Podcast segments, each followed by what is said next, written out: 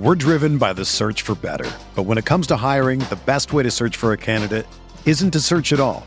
Don't search match with Indeed. Indeed is your matching and hiring platform with over 350 million global monthly visitors, according to Indeed data, and a matching engine that helps you find quality candidates fast. Ditch the busy work. Use Indeed for scheduling, screening, and messaging so you can connect with candidates faster.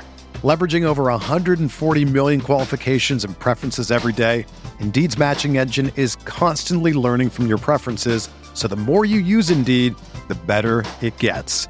Join more than 3.5 million businesses worldwide that use Indeed to hire great talent fast. And listeners of this show will get a $75 sponsored job credit to get your jobs more visibility at Indeed.com slash BlueWire. Just go to Indeed.com slash BlueWire right now and support our show by saying that you heard about Indeed on this podcast. That's Indeed.com slash BlueWire. Terms and conditions apply. Need to hire? You need Indeed. Whether you're a world class athlete or a podcaster like me, we all understand the importance of mental and physical well being and proper recovery for top notch performance. That's why I'm excited that Unifyd Healing is sponsoring this podcast. Unifyd Healing is a new and super innovative global network of wellness centers powered by Energy Enhancement System, or EE System. If you haven't heard of the EE System, you'll want to listen up. This technology promotes wellness, deep relaxation, purification, and rejuvenation. In hundreds of locations across the globe, access to a center is easy and affordable. Interested in experiencing the EE system technology for yourself? Go to unifydhealing.com slash bluewire to learn more and find a center near you. That's U-N-I-F-Y-D healing.com slash bluewire. No material or testimonials on the Unifyd Healing website are intended to be viewed as medical advice or a substitute for professional medical advice, diagnosis, or treatment. Always seek the advice of your physician or other qualified healthcare provider with any questions you may have regarding a medical condition or treatment and before undertaking a new healthcare regimen, including EE system.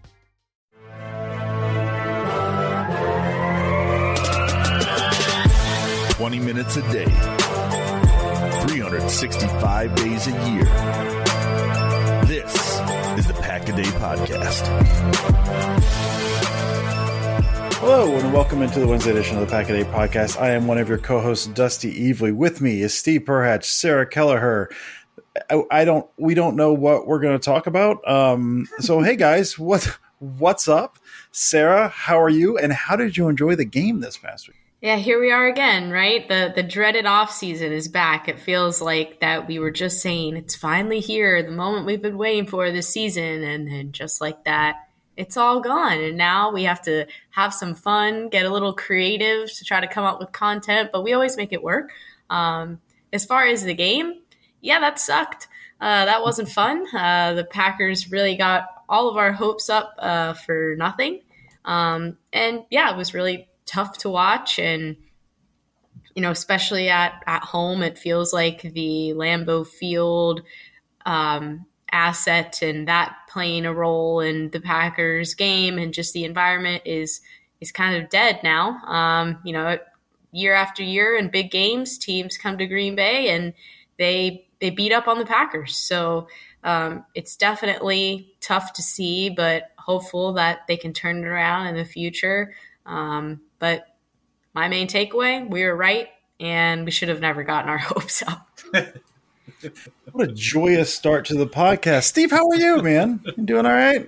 I'm doing okay. I'm doing okay. I actually was lucky enough to get up to Lambeau for the game. I had a buddy reach out to me on uh, Saturday night at like eight o'clock. He's like, "Hey, if I can get some tickets, would you want to go to the game?" And I was like, "Ooh, um, I don't know about that. And he's like, well, they're club seats. And I'm like, oh, inside? Yes, I can definitely do that. I can definitely do that. So it was a lot of fun. Like we, we drove up around four o'clock. We got early, we got in early, got in there, uh, kind of walked around a little bit. Saw, you know, I think this was the second time I've done club seats, but it's been probably a decade since it's been, been there. So I, I kind of walked around and, and did that. And, really cool setup. It's really a lot of like a super nice area. They've got food, they've got drinks, they've got everything you need all right there. And then, um, even you can order all your food and stuff off your app from the phone, which is pretty outstanding. Like, so it was a really cool setup. Um, the one really weird thing is that you're behind the glass, so you don't really get any of that crowd noise, and it's almost eerie in a way. Like you see all these people like jumping around and doing crazy stuff, and you got one of the nice things I will say is that they did pipe in um, Wayne and Wayne Larrivee for like so they had the the radio call that was piped into the into the the seating, so you got to hear that and um so it was a lot of fun. We had a great time outside of the you know end result of the game. um, you know, couple questionable things that went down, but overall it was a lot of fun. And like I, I, I kind of agree with Sarah. Like this is the team that we thought that they were. Like we we got really excited because they had won multiple games in a row, and we're like, oh man, they can sneak in the playoffs. It could be like 2010 all over again. But it, it when it comes down to it, it feels like this was a team that that they showed us what they were the whole year, and we got really excited at the end because they kind of showed a few glimpses. So overall, it was a lot of fun. Um, I had a great time, but yeah, the result kind of sucked. Agreed. Agreed. And so before we move on, so Steve, Steve, you gave us your kind of state of the game. Sarah, I know you uh, you wrote down some things. Uh, Twelve bullet points, as it turns out. Uh, stroke of luck or unluck, it sounds like. So why don't you run down your your feelings during and immediately following that game, Sarah? Yeah, pretty much when things started to go south, I just whipped out my phone and, and took some quick notes in the Notes app. And um, first point, I already said, but I'll just run through them. We were right about this team, should have never gotten our hopes up. Rodgers absolutely played a part in the team's demise. If he is injured, why do they keep him in so much? Do they really not trust Love? Joe Barry, dot, dot, dot. I don't even know. Fumbles, dot, dot, dot. Horrible. Gold zone is gone. So gone. I miss Jamaal Williams. Dan Campbell is an absolute madman, and I kind of love it. Christian Watson is for real. When AJ Dillon dropped the wide open pass, I sighed so loud. My friend watching it with me said, Oh, Con, like you could have caught that. And I actually wholeheartedly believe that I would have. Emotional damage. Glad it's over. Still go, Pack, go, though. Yeah, I don't know that I have anything to add. Um, you know, that was I think that that that gives us a pretty good look, and I think all of our all of our mindset there. So thank you, thank you, Sarah, for that sobering, sobering reminder. I'm pretty sure I could have got that. Yeah. I mean, oh yeah, you could have. You definitely could have. I'm not going to get into specifics. I love AJ Dillon, but that was bad. That was really bad. it was not great. I saw it from the 400 section. I was like, yeah, I could have got that. That was bad. It was uh four drops on the day. I actually, I looked up some of these stats. I think Rodgers completed, it was like 65% of his pass on the day or something. His adjusted completion percentage was 81% uh, due to the four drop passes. And, and I think all but one of them I, I, agree with. So, yeah, some, some pretty bad drops all around. Doubs had a really bad one as well. Um, not great. It's just not good. The Doubs one reminded me a little bit of it, it was different different area of the the Super Bowl, uh, I guess not Super Bowl, was the Eagles game. The James Jones one down the sideline that was right in his hands. Like, oh, that could have turned the tide, and then it just just went right through. So completely different uh, kind of throw, but it gave me that kind of thoughts as soon as I saw it. So, guys, as we mentioned, uh, listen, there's there will be playoffs going on, uh, and you know the draft is everyone's firing up the draft on Twitter. Every draft person is now coming out of the woodwork to look at the draft. That's too early for me. But you know, we are we are in the offseason from Packers perspective, which means looking for things to talk about. But this week we do have a couple things just because we're still close enough to the season. Uh, we've got a handful of things. So I'll run down real quick. The Packers did sign 13 free agents to futures contracts. A lot of them with names that that a lot of you will probably know because it's guys we've talked about. It's Austin Allen, tight end. I think we talked about him two weeks ago. He's just a giant of a man. Jeff Cotton at wide receiver, uh, Jean Delance at tackle, Danny Etling at quarterback, Tyler Goodson at running back, Nick uh, Guggemos at tight end, and then on defense is Tyrell Ford at cornerback, Benji Franklin at quarterback, Kiondre Thomas at cornerback, Ladarius Hamilton at linebacker, Chris Slayton at DL, James Wiggins at safety, and lastly Parker White as a kicker on special teams. So again, a lot of names. I mean, Goodson was a draft pick last year. Etling has been kind of up and down. You know, he played in the preseason a little bit. We've seen Ladarius Hamilton. Slayton was a popular name in the preseason as well, who was making some plays. So, uh, you know, kind of maybe some guys to look out for for for next year. A lot of those, again, names that we know, but they're all futures contracts now, so expect to see them next year as well. Uh, I guess before we get into you know questions and everything, uh, we will talk about just just very briefly. Lafleur had a press conference today, season-ending press conference, rolled through a handful of different things. There's a handful of main takeaways here, so I'm going to go ahead and I'll, I'll shoot kind of a bullet point, maybe a quote, and then we'll get reactions. So the first one, the big one that's on everyone's minds, he expects Joe Barry to be back next year. Now here's the quote. It's my intention to try to have everyone back. I think continuity is a big part of having success in this league. When you feel good about the people, you've got to work to improve and we've got to challenge each other. I think there's going to be a lot of projects that we're going to do in this offseason that maybe we haven't done as good a job in the past couple seasons playing defense and studying other teams and the trends throughout the course of the league. So, again, that's the big news in terms of like he, it sounds like he expects Joe Barry to be back next year. Listen, some of this potentially coach speak. Who knows if this follows through? But that's getting the headlines and rightfully so. So, Steve, initial thoughts. I'm looking at you now and you're staring off into the distance. Just just the saddest I've ever seen. So Steve, give me your thoughts. Hello, darkness, my friend. I no, this is like if you ever have watched the the series Scrubs, where Dr. Cox, whenever he he doesn't know what to do anymore, he puts his hands on his head mm-hmm. and just is like, uh, like how how can you sit and tell me Joe Barry is the answer? Like I get it, he made some improvements here and there, listen to the players here and there, and and, and change some things, but man you sit there at like the end of the game, your season's on the line, is fourth and like one, fourth and two. Let's go zone. Let's go zone and just see what happens. Uh, it just it's it's been frustrating for forever, and for the amount of talent that the Packers have on defense, like first round picks, second round picks, third round picks, like okay, maybe not third round picks. We tossed those ones into the moon, but uh, fourth round picks. Um, it's just this this defense should be better. They should be better, and I feel like if you bring in a new voice, a fresh voice, somebody who, you know, to quote Matt LaFleur, like you know, has got that hot piss coming out of him. That's what you want. That's the guy that you want on defense. And Joe Barry is just kind of, yeah, we'll get it done. We'll take care of it. You know, zone. We'll take zone. That's fine. Like that's just that's the feeling that you get from him. And man, I just I want more. I want more from this defense, and especially if you're to figure out a way to bring Aaron Rodgers back, and that's your plan because that's what Matt, that's what uh, Lafleur said is that they want Aaron Rodgers back. You need a top ten defense. Like that is clear. He's not that guy anymore. You need that defense. So yeah, I want somebody new.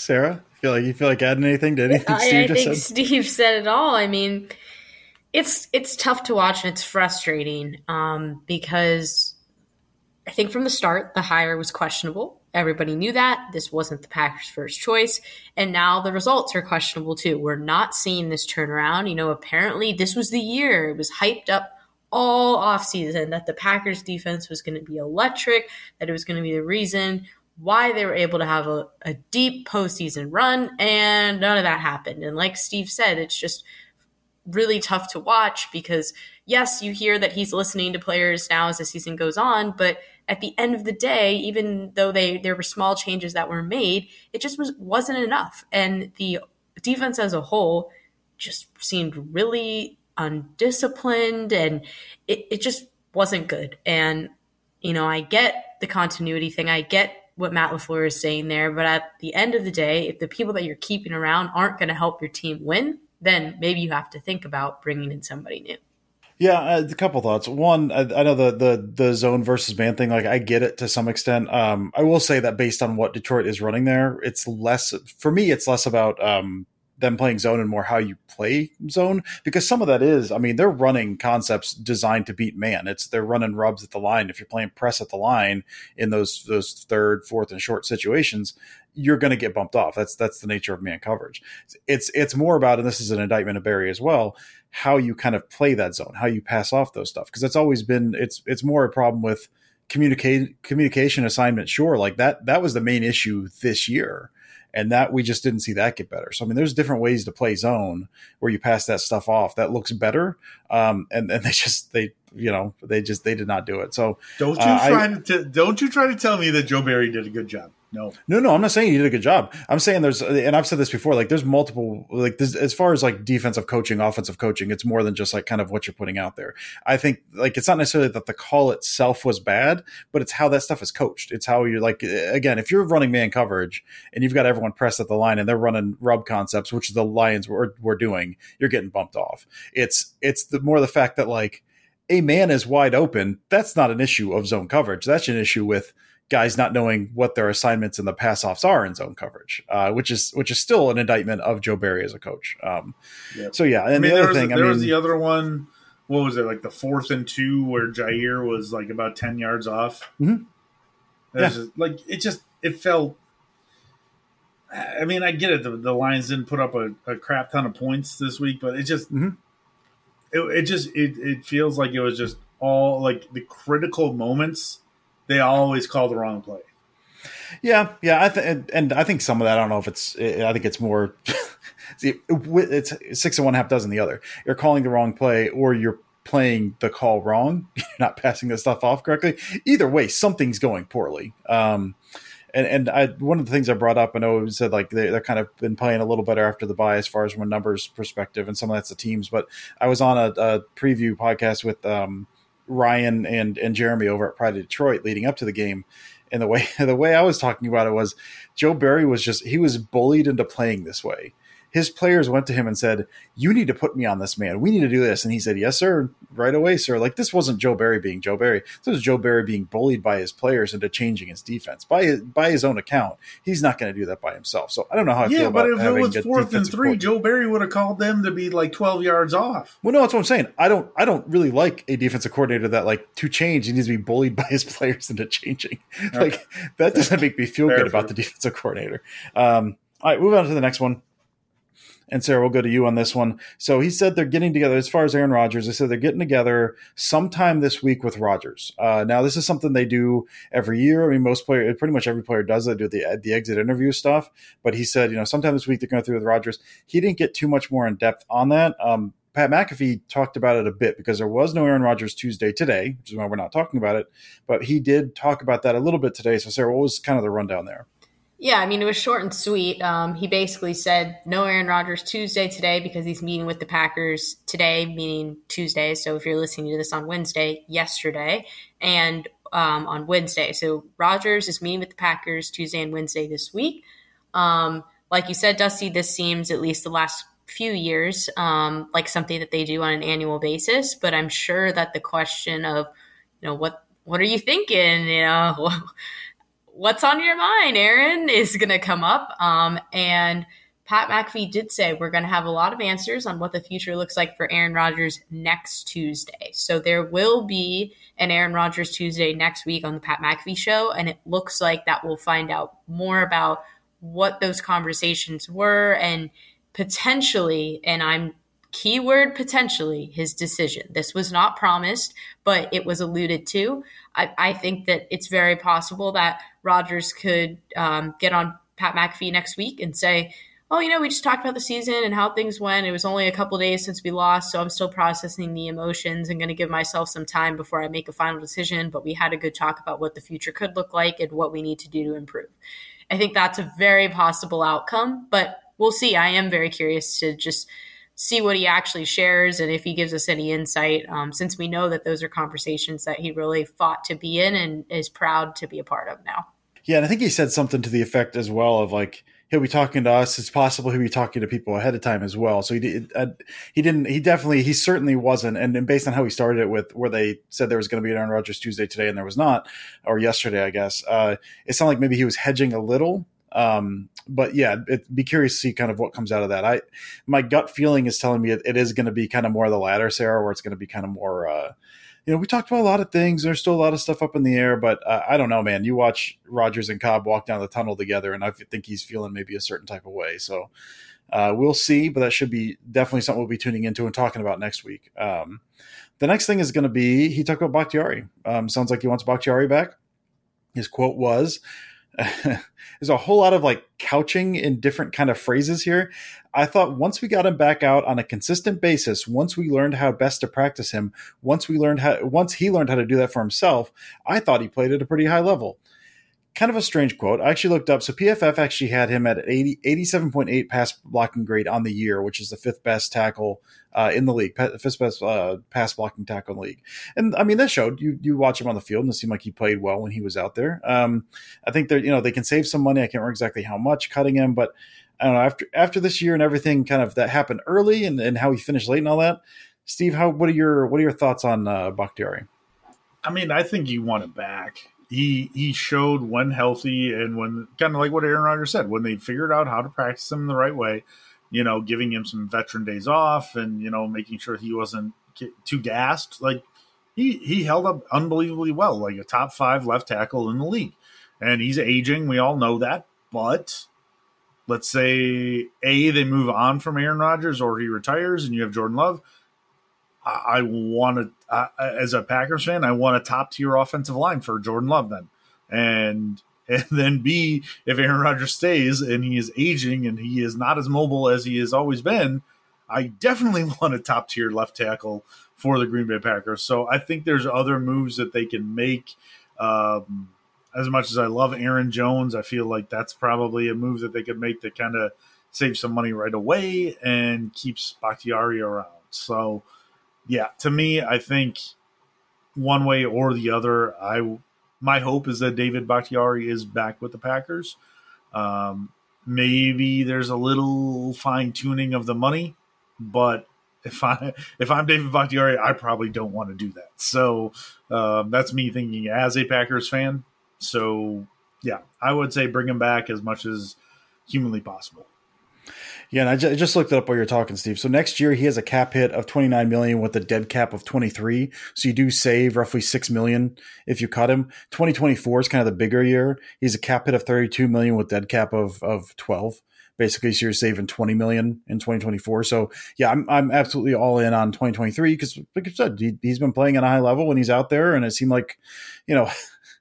The, the knee was fine after the appendicitis, which that's not going to flare up again. Um, he was he was solid, and there was not really any concerns with with uh, durability after that. So I'm I'm certainly all in on him as well. Um, one of the one of the other points here, uh, this kind of goes back. He didn't say it well. He talked about Quay Walker a little bit, and he did say like he's like I I don't he's like it was something like I don't agree with the action, but I'm not going to condemn the man or something like that. I know Quay walked out uh, talked to the trainer that that he shoved and apologized, and Matt LaFleur said that that showed great character and they're working with him. He did mention uh, he said they're they're going to work this spring to keep emotions in check. He said it's obviously going to be a huge emphasis. I would say going into next season about how we handle ourselves because ultimately it not only looks bad, obviously, but it hurts the team and we can't have it. I mean, this is so it's a, it's the second time for Quay because he shoved the guy in the Bills game as well, the practice squad player on the sideline. Uh, you had the weird Rasul Douglas picking up a ball before a field goal attempt and then getting pushed, which he should have you, expected. You don't want anybody getting that free field goal attempt. It's so you don't dumb. want him to have like, a free field goal attempt. That's the thing. The grabbing the ball is weird, and that's kind of a strange move. But I get it. But you have to assume you're going to get shoved. So the retaliation was weird. So that was kind of a weird breakdown in this game and a, and a couple times that we don't necessarily see from the Packers. So it's not nice to see that. And the last the last thing here, I can't remember if he said it in the press conference. It definitely is reported elsewhere it sounds like LaFleur is open to a reunion with Nathaniel Hackett, obviously fired from the Broncos as head coach before the season was done. Said something to the effect of he's, you know, Hackett's going to spend time with his family and all of that. And then we'll have some conversations. We'll likely have some conversations. It sounds like he would be welcome back if that, if there was there. So get both of you guys on this one. Sarah, what would your thoughts be on, on Hackett back in Green Bay as offensive coordinator or just some kind of, I don't know, consulting role, whatever tag they want to put? How would you feel about him back in Green Bay? Yeah, I'd be cool with it. Um, I think that Hackett is somebody, you know, there are simply some people, and this is, you know, I don't want to sound harsh, but I think there are some people that are meant to be head coaches and some people that are just meant to be coordinators. And Hackett is someone that, you know, after we saw the season in Denver, that is probably just meant to be a coordinator. And guess what? He was a damn good coordinator when he was with the Packers and when he was in Jacksonville. So if they have the opportunity to bring him back in an advisory type role like that, maybe he can come back and call the plays. LaFleur had alluded to, you know, or not even alluded, but he had mentioned that he'd considered maybe giving that responsibility up.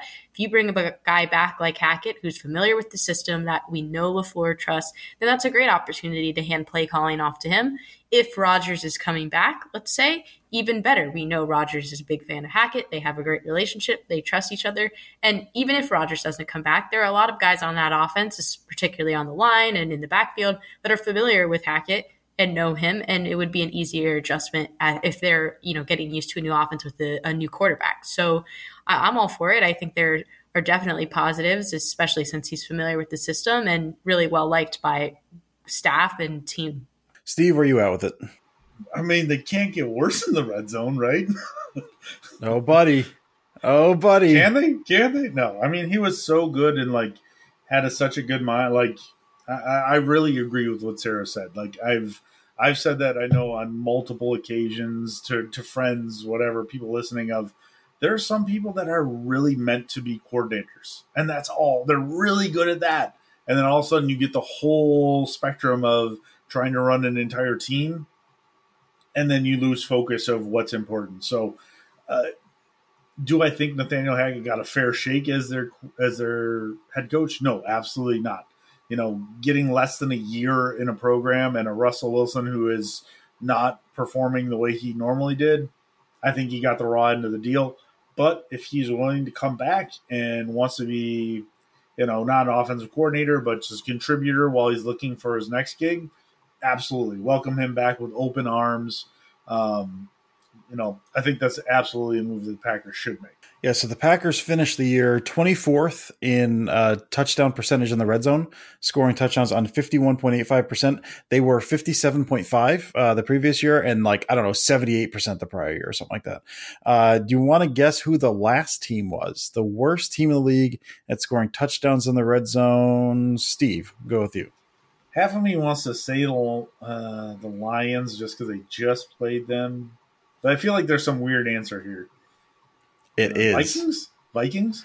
No, Sarah. Uh, oh, is it the Broncos? Because we just talked about Nathaniel Hackett. It's not. That would be fun, but it's not. It is the New England Patriots. So the Packers were scoring huh. touchdowns at fifty-one point eight percent of their drives in the red zone. The Patriots, forty-two percent. Forty-two percent of their drives into the red zone ended with a touchdown. That is that is terrible. Lions were actually fourth. Lions were a very good red zone team this year. Um, anyway, that was a fun little fun little good walk nugget. there. Good nugget. Good little nugget. Um, all right. Well, I mean, that's pretty much it. Uh, we're we're we're done here as far as talking about this game and the LaFleur press conference. We'll have a lot more to talk about next week with uh, you know Rodgers going back to McAfee. For now, we asked for questions. We didn't get a ton. I think a lot of people kind of don't want to talk about this game anymore. We got four or five, but they're all pretty good. So, Sarah, what do we got on the question front this week? We're driven by the search for better. But when it comes to hiring, the best way to search for a candidate isn't to search at all.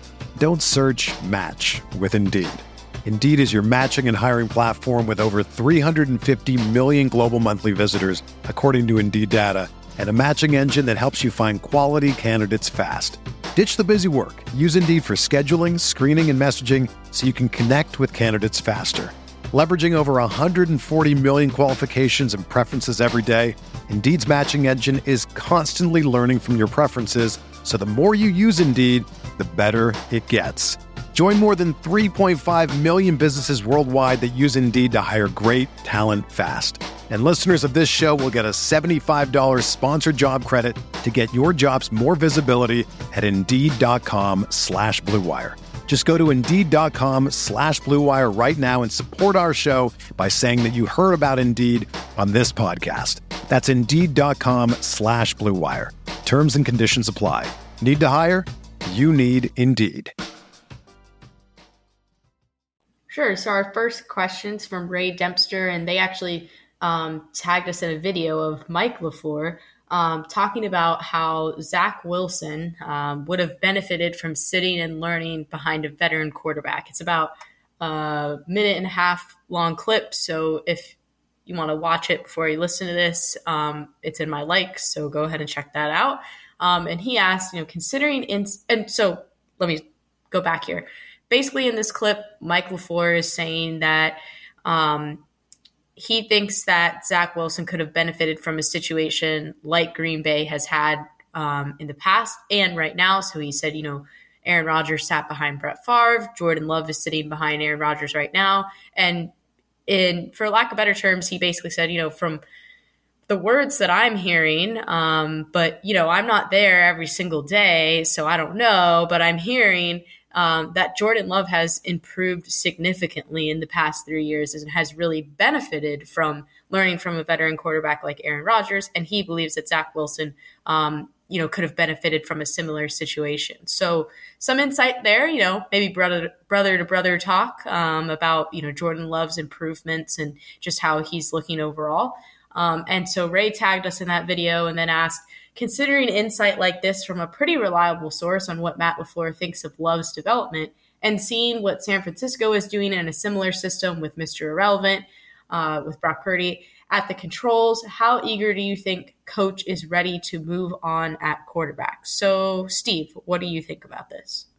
Uh, I can't say that he's eager to move on to Jordan Love. I mean, he still has Aaron Rodgers. I think that was one of the first questions he was asked: "Is do you want Aaron Rodgers back?" And his I believe it was just absolutely like I want Aaron Rodgers back. Like that's when you have a Hall of Fame quarterback, a you know, obviously he's not going to be MVP this year, but a reigning two-time MVP, like you want that guy back. So I think it, there's a big conflicting feeling probably with him because he's seen Jordan Love's improvement, and I think we've all started to see that a little bit, but he's got a better eye on it. Um, so I'm sure he's conflicted on some level, but he's he's gonna toe the line like the the the company line of if Aaron wants if Aaron Rodgers wants to come back, we want him back. Yeah, I think I'm kind of in the same boat. Um, I, I don't, you hate to speak for him because we don't know a lot of things going on in that building, but I don't think he's eager to move on. I think that's, that's projection from fans would be my guess more than anything as far as like fans that don't want to see him around anymore and are saying like, well, well, if he just ran the system, listen, man, like there's things Rodgers does outside the system for sure. I think Rodgers runs the system more than a lot of people give him credit for. Um, so I think, yeah, I don't, I don't think he's eager to move on. I think LaFleur very much uh, appreciates and respects uh, Rodgers, the football player and the football mind. I mean, for for all for everything, and he you know he he'll miss some throws and he miss some reads occasionally, but uh, for everything you want to say about the guy, like a football savant, like understands the game better than just about anyone. Um, incredibly smart. I think Lafleur really, really respects that. And I think he likes. Uh, I think Lafleur, as a younger head coach, you know, now just finishing his fourth year, kind of likes maybe being challenged in that way by a guy who kind of knows about the system. He probably knows, at least feels like he knows more about football than Lafleur. I think he enjoys kind of those conversations getting pushed a bit. So I could be wrong there, but yeah, I don't. I, I think if it is down to love, I think he would be okay with that because I think he I think he likes Love. It's tough to say because they've not said specifically how they feel about him, but I don't I don't think he's eager to move on from Aaron Rodgers. Yeah, I think you both said it well. Um, is there is Love talented, and would Lafleur enjoy the challenge of working with him? Sure, I think absolutely. And if Rodgers decides to retire or whatever he decides to do, um, I think they're confident that they could succeed. But we're talking about Aaron Rodgers. This is a future Hall of Famer an absolute legend um, in Green Bay. And Dusty, I absolutely agree that Matt LaFleur likes having Rodgers there. And, you know, it's honestly probably a little bit of a safety net saying, okay, if all else fails, I have number 12 on our team and he's the leader of our team and he can help us win games. I know that that wasn't necessarily the case this year. There were a lot of factors at play, injuries, um, and just who knows what else. But you know, in most years and in the years so far that LaFleur has been the coach, he can rely on him to, to get the team out of tough situations and, and help win. All right, our next question is from Matt Pickett. Uh, two part question. there are a lot of contributing factors to the quote unquote failure of this season. Which one do you think was the biggest? And then on the flip side, what was the best thing to come out of this season? Um, so I, I, guess I'll start. We'll, we'll reverse it. So on the the best thing to come out of this season, I think, is Keisean Nixon. With without a doubt, the Packers figuring out what to do um, in the return game was just a breath of fresh air. I mean, we've talked about it time and time again. How when I was writing for Cheesehead TV every single week, what went wrong? Special teams. So uh, it was nice to see that that went right a lot more um, this season. I mean, that 101 yard return and you know, even when he was hurt, he was still able to get um, decent field position for the Packers. So I definitely think that that he was the best thing to come out of this season.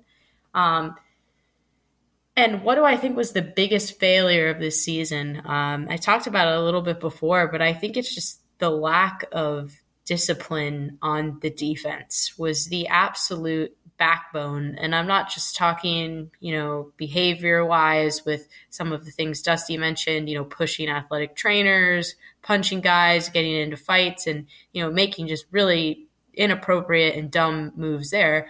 But there are just times where the defense was getting absolutely beat up and they needed somebody or they needed a group of guys to come together and say, let's try to fix this. And over and over and over again, it just felt like that they weren't a, a cohesive unit, that they weren't together. Um, and at the end of the day, I think that really ended up biting the Packers in the butt. Um, you could honestly probably say some that same thing for the offense a little bit, but I just think that they're a little bit more of a tight knit group, and the defense was a bit more undisciplined than they were. Yeah, I think for me, just lack of consistency, probably on both sides of the ball. Just the the offense, just it was herky jerky. If you look at the numbers, like Football Outsiders had them 11th on offense, they're 14th in passing, fifth in rushing.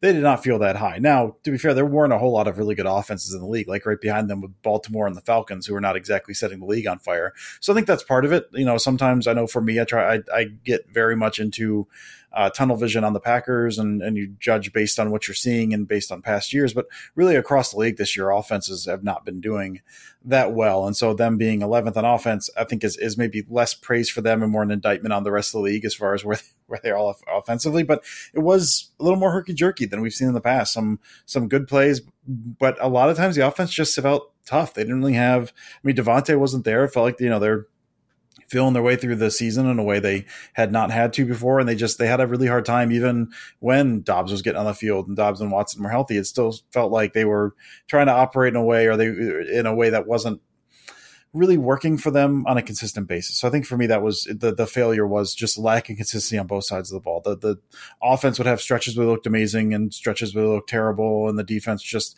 would have stretches where they looked good, and then other times where it just seemed like they, they could not stop a single person if their life depended on it. So I think that was the biggest failure. And and the flip side, uh, the best thing to come out of the season, Christian Watson looks like a dude, man. Like exactly what I hoped he would get to be when they drafted him, and we got to see you know a couple just high high moments. Uh, you know the the Cowboys and Eagles games and stuff like that.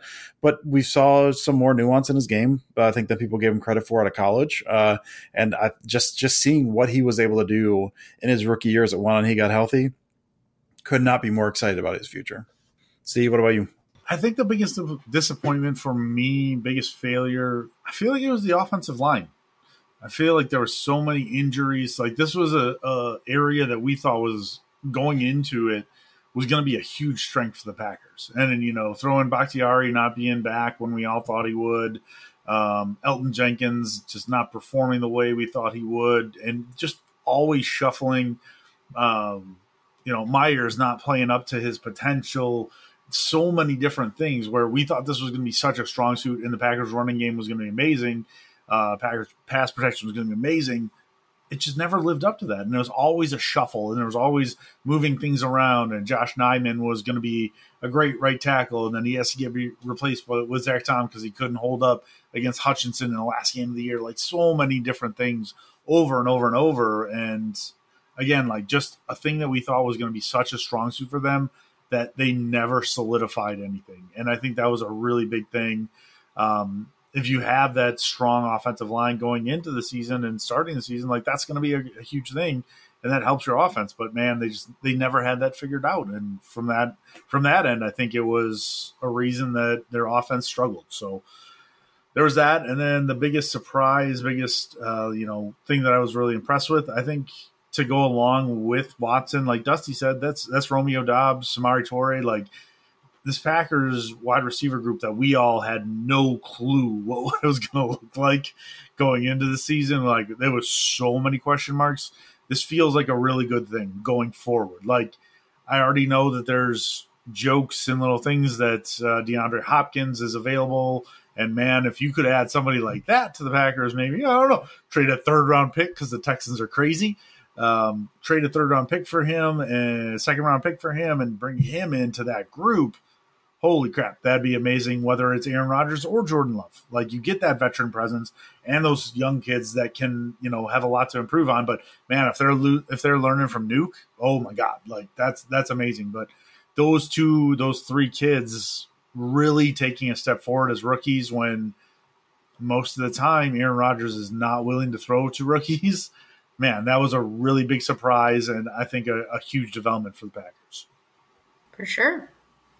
All right, our next question is from Joe Scalora, and they want to know I find myself wondering about the lack of physicality and toughness on this team. Is it coaching, the kind of players the front office picks, both? LaFleur worked under Vrabel and has seen that in action. How do we get that identity, and do we need it? So, Dusty, what do you think about this?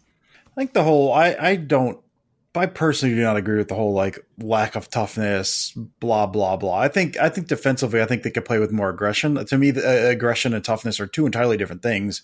We're talking about how you how you play defense, how you play offense. I mean, like if you just look at this past game, like past couple games, even like were you wondering about the toughness when Jaire blew up a man who tried to hurdle him when they were suplexing a guy a couple games ago, and the uh, offensive side when you got the entire wide receiver group, including rookies fully committed to run blocking, which I mean, Christian Watson, you know, second round pick, going hopefully going to be a superstar in this league, and he was good at that at NDSU, so you got that going for him.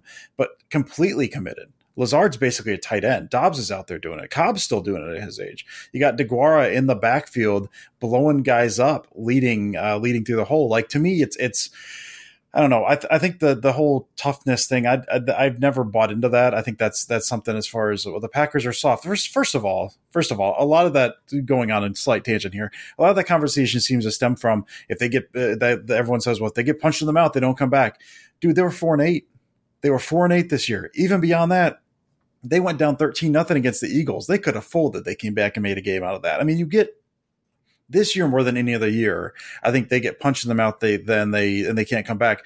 I think that narrative's dead. I think that narrative is always always overblown. I think that narrative is dead. I think as far as toughness, I think it's the same thing. I don't see a problem with their toughness. Again, I think they can play more aggressive on defense, and to me, that's more an issue with the coaching on the defensive side of the ball because you get the it, you get guys there's a book, uh, Fritz Shurmur, the, the former Packers defensive coordinator, the guy who was with him when they won in '96.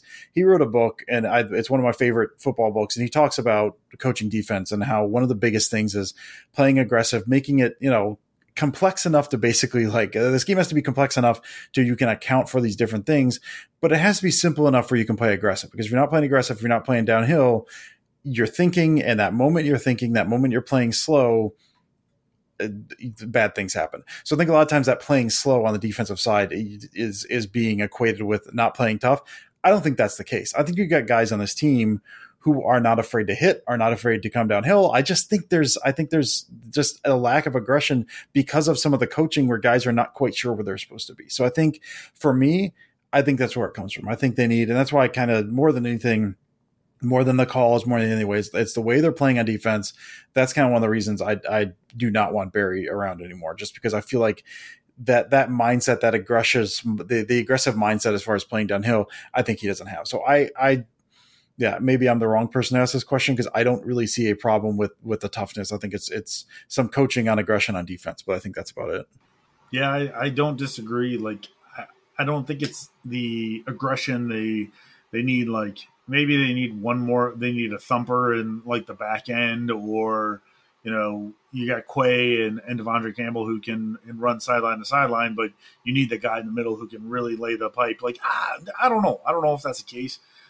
I mean, I, I honestly really agree with Dusty. Like, I think you need a coach that can come in and and teach smart aggression. Like, you just you got to get rid of the stupid stuff that they've been doing this whole year of like just untimely penalties, uh, just stupid aggression.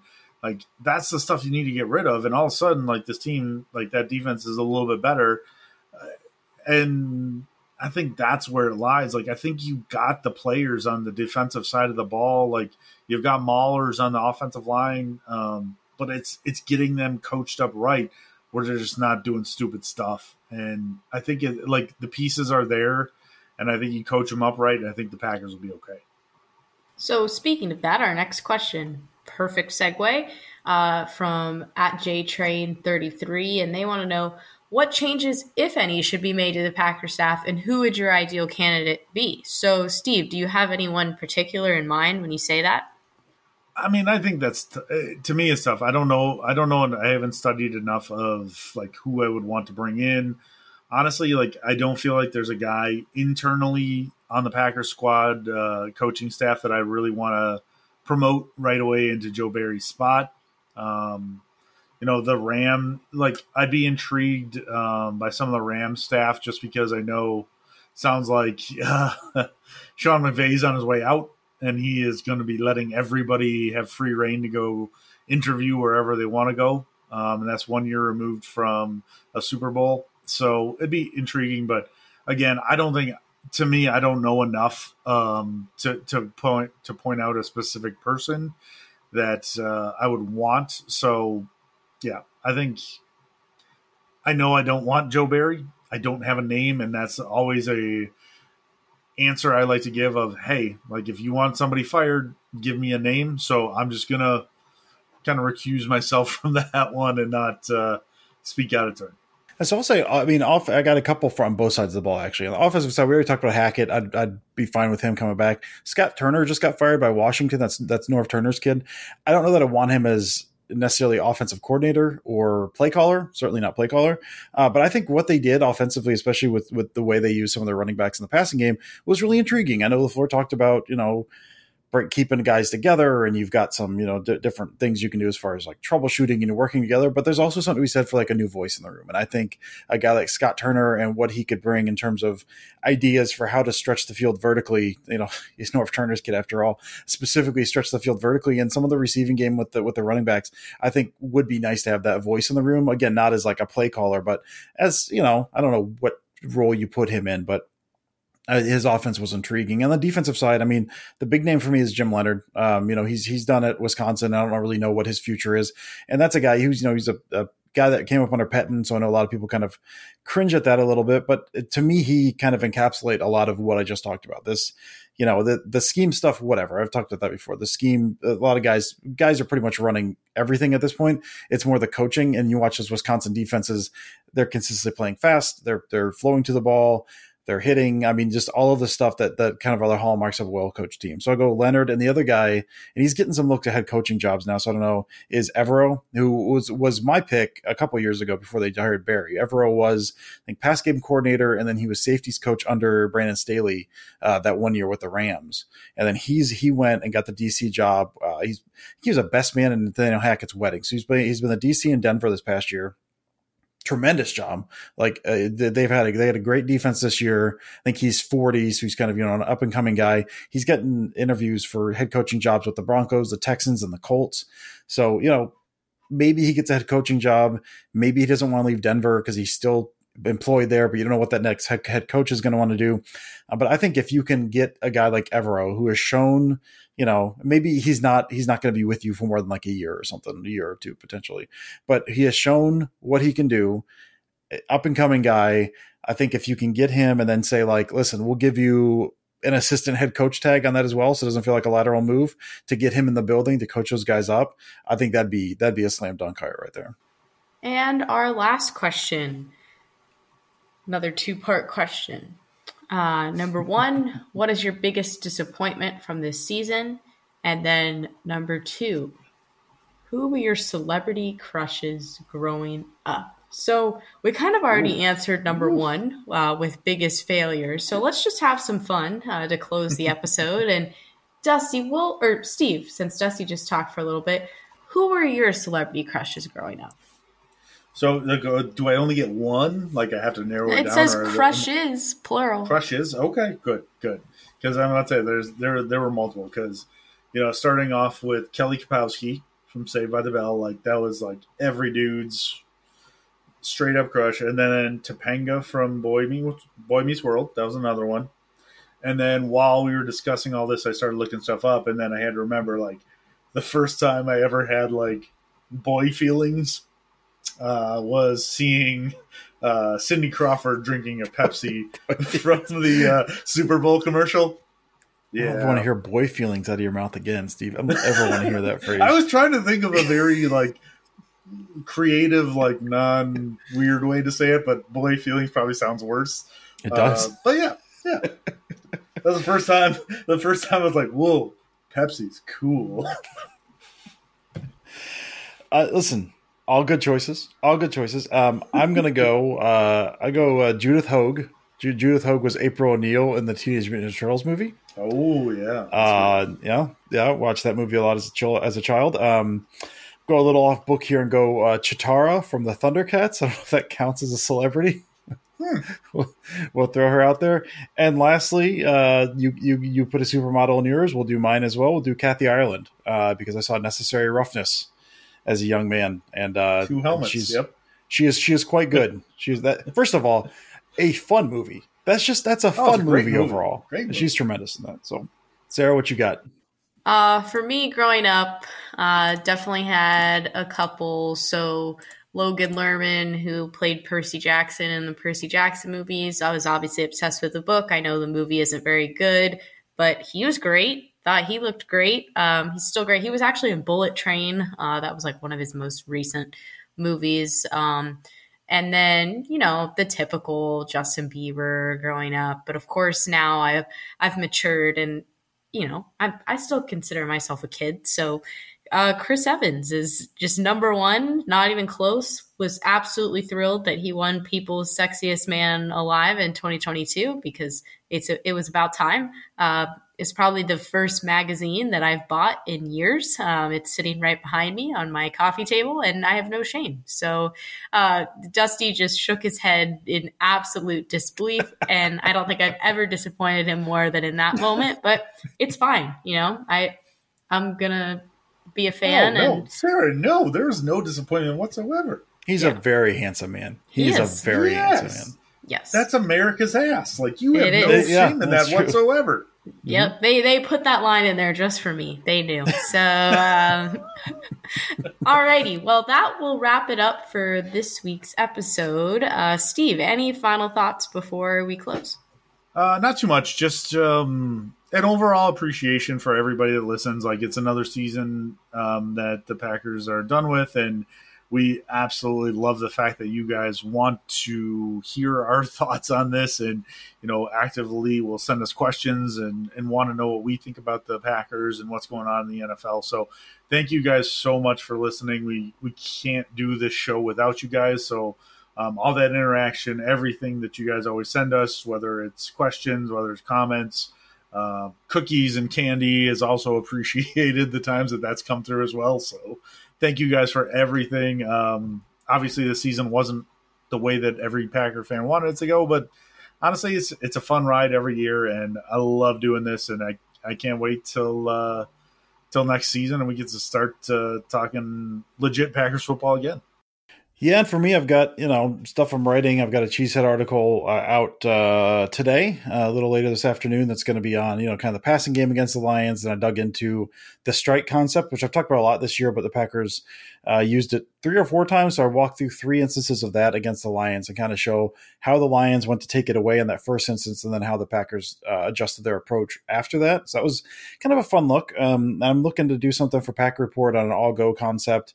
Uh, it's I, you know, once it gets this time of year and it's, it's the last game of the season, um, I'm I'm still interested in this stuff and I'm going to be putting stuff out, but uh, it's it's harder to uh, harder to get motivated, and I think it's tougher for people to read some of this, and so uh, a little slower out the gate with some of the Packer Report stuff and probably some fewer videos this week. But yeah, I mean to echo Steve's thoughts, you know, thanks thanks to everyone who listens. Obviously, we're not going anywhere. We're going to be here every week during the off season. Um, which you know the, there's there's lulls there, but we always find a way to keep it fun. So we appreciate everyone for that listened to us this entire season, and and that's going to keep with us during the off season, hopefully. Um, because yeah, like you said, if, if I mean, I guess if you guys weren't listening, we'd still be doing this, but at a certain point, Andy would pull the plug because no one's listening. So, uh, so yeah, we appreciate you guys listening and all the feedback and interaction and questions that we get, and like you said, cookies and candy as well. So, thank you guys so much for another listen up and down season, but still a fun season, and we had a blast talking. So, uh, so thank you guys so much for for listening. We really appreciate it. Yeah, everything these two guys said. I mean, it, I said at the beginning of the episode, it, we wait all year for these 18 weeks and then they just absolutely fly by. I mean, the national championship for college football was the other day. Hard to believe that college football is over.